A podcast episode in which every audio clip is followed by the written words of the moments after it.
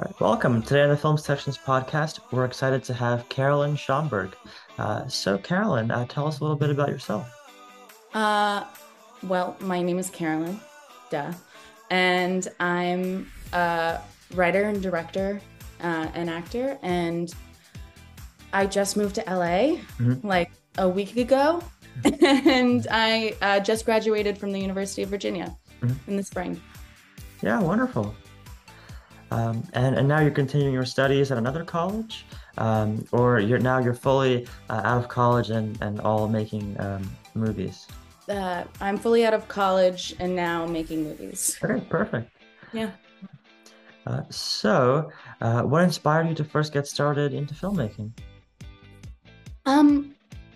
Well, I was an actor in the theater first, and I was being sent scripts that I read, and I felt like a woman would never say this. A woman would never do this. Have you ever met a woman? Because it seems like the writer hasn't. You know, just like when people say you could tell it was written by a man, but in a negative way. And I didn't want to become like a bitter person who just thinks they could do better. I applied and went to the University of Virginia with the intent to learn how to do better. So like I keep that in mind with everything I do and everything I write. I never want to put an actor in an uncomfortable situation. I never want to put my crew in an uncomfortable situation. I want to make sure everyone's having a good time. And just really trying to use my experience to make filmmaking a better experience for me and everyone around me. Yeah, that's terrific. We see a lot in the film industry, like you were saying, that sometimes it is the case, unfortunately, that directors or whoever was working on making the movie or the script, definitely sometimes they put actors and actresses in an uncomfortable position or situation where they feel like you said, like, oh, I wouldn't say this. Like, this is kind of strange to me. So it's wonderful that you definitely make sure to have all your crew and your team members in a position where they can trust that they'll be able to be comfortable and working in your film and have an amazing time. I really think a safe work environment is part of the director's responsibility. I agree. So tell us a little bit more about your filmmaking career. I mean, you mentioned that you just finished with college. And what are your plans now for the future with your career? Well, I guess I should also mention, I just won the Virginia Film Festival Screenwriting Award for my first feature. Congratulations. Yeah, thank you. The screenplay is called Mine. And I just really... I guess my work has a deep love for unhinged women. I find them fascinating, and I always want to have a woman or a person with a deep hole inside them. You know, that hole you try to fill with friendships or romantic partners or alcohol, drugs, or, you know, you just a void that you need to fill.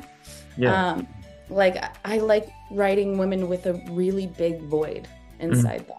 And that's something that I keep in mind now that I'm continuing to submit my work to festivals, especially now my writing, as a way of hopefully winning more. And then also now that I'm in LA, the way I'm paying my bills is as a behind-the-scenes photographer, because I think that's, I've been a production assistant before. That's an incredibly hard job. Yeah. So, my heart goes out to production assistants, but for me, behind-the-scenes photography gets me on set and literally capturing and recording, and being able to pay attention in a way that I find more just easier for me than having to go through the hell production assistants have to go through. I'm writing and creating my own. I'm networking and trying to find people I feel comfortable around and that feel comfortable around me, that share similar views on how a work environment should be in the film industry. And I'm keeping them as golden nuggets, pinpoints in my brain to then be, when I need a crew, when I have the enough resources to call on them, because I know that their idea of a good work environment aligns with mine. Yeah. That's terrific. You know, reaching out and meeting new people who you'd be interested in working with in the future. And yeah, wonderful. So getting into your film, tell us a little bit more about it. What is it about? It is about a deeply unstable woman, Lucy, who attempts to gain a lot of social media clout and control her best friend Freya to the dismay of Nick, Freya's partner. I wanted to show and watch, if you haven't seen the film, go watch it now because I'm about to spoil it. Go see The Rat by Carolyn Schaumburg. So by making Lucy have Munchausen's, making herself sick and lying about it, I wanted it to become clear that originally it was a way to control Freya in their friendship, a deeply codependent and unhealthy relationship. But in order to get more validation and the type of attention she wants, she turns towards the internet. And it's really how she's controlling how people view her, how much validation and attention she can get from the internet, slowly but surely starts to increase in value to the point that it overshadows the long bond she has with her best friend. And I didn't want this to be like, oh, social media is unhealthy, social media is bad. No, that's not what I'm saying. I show very well a man there, Nicholas Scratch, a fitness influencer who definitely puts on a persona to target his niche audience in the fitness community. But we see On a Date with Freya being extremely emotionally intelligent and kind. You know, it's, so I wanted to show like, you can be an influencer and be chill, be healthy, you know? But also at the same time, I think that environment, and this is coming from, I think it was also inspired by my time as a social media manager and content creator, where it's being, oh my God, creating content and gaining clout on the internet is so stressful. It's such a thing you have to be aware of 24/7 because the internet doesn't sleep. And I think that would just be feeding into the emotional instability that Lucy is plagued with. So that's me talking about my film. Did you have any questions about it? No, yeah, it's definitely a very unique story and there's a lot going on there. Yeah, so talk, I guess, discuss a little bit more about like the struggles that Lucy faces, and especially with social media and the internet. It's definitely a struggle that many people have nowadays, especially younger people. So it's terrific that you're able to create something meaningful, like a work of art, through filmmaking, through a film, through that medium to shine light on the difficulty that so many of us, you know, face nowadays. Of course. And I think I never wanted it to be influencing. Like I didn't want to feel like an old fart, you know?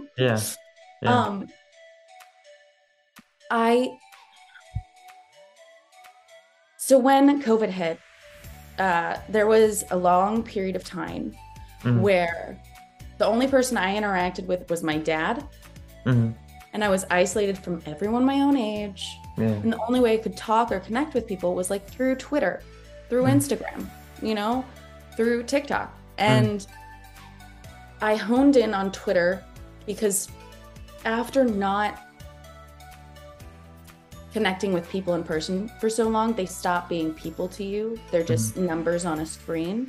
Yeah. And because of that, I became, for a while, a micro-influencer on Twitter. And having that stressful state of mind all the time, like thinking all the time about engagement per follows, engagement per posts, like tracking, always keeping on top of trends, and like just the numbers game and how stressful and how it really dehumanizes other people because they become just numbers, you know? And I realized what was going on with me, and I felt like it was unhealthy. So I took a step back, and because of that, I lost clout. Oh, boo-hoo. But in doing that, and like, I think reintegrating with people was so important to me, because I got back in touch with my humanity and my like empathy. But that scary period of time, that dark period of time I went through, I was like, that can't have been for nothing. So then I wrote a woman who has that, who needs that validation, who needed it more than I did. Yeah. And a woman who has a incredibly deep need for validation and attention, and to be able to control it, and to have a motivation that was bigger than mine. And Lucy, Lucy and Freya were just on my mind, and they just, and also I love a good codependent female friendship in film. Like, yeah. I really feel like it's beginning to be explored more now, like in Thoroughbreds. But yeah, I let the characters take over. And what's so important in my writing and filmmaking process for me is I create playlists on Spotify for the vibes that I want, like the piece of art to have, and that like will get me in the headspace of writing that story. And gosh,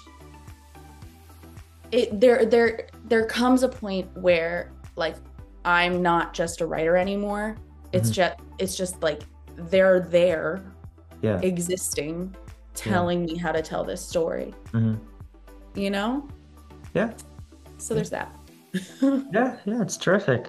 You know, especially when you get into a movie, it really, in and of itself, I mean, it moves the people who watch it, but it also, like, as you're creating it, it really moves you, and it makes you think about like what the extent and the meaningfulness of what you're creating, especially with the characters and how they act and how they are in the movie. So yeah, that's wonderful. Yeah. And for the audiences, if we're interested in finding you on social media or your website, where could we find you online? Well, my website is carolynschaumburg.net, but my last name's hard to spell, I understand. So maybe just go to @Carolyn, and then Carolyn is spelled with a Y, but @Carolyn.does.this. And it's the same across all social media platforms. Yeah, wonderful. Yeah. Okay, perfect. Thank you so much for having me, Mark. Yeah. And before we finish, what's one piece of advice that you have for aspiring student filmmakers out there? Okay.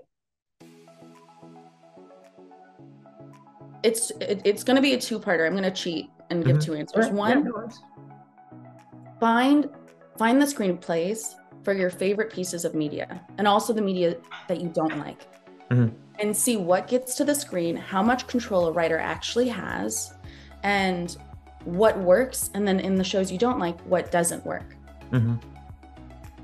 Then do it. Write for what you have the ability to do at that time. Even if it's just like a 1-minute sketch using your iPhone.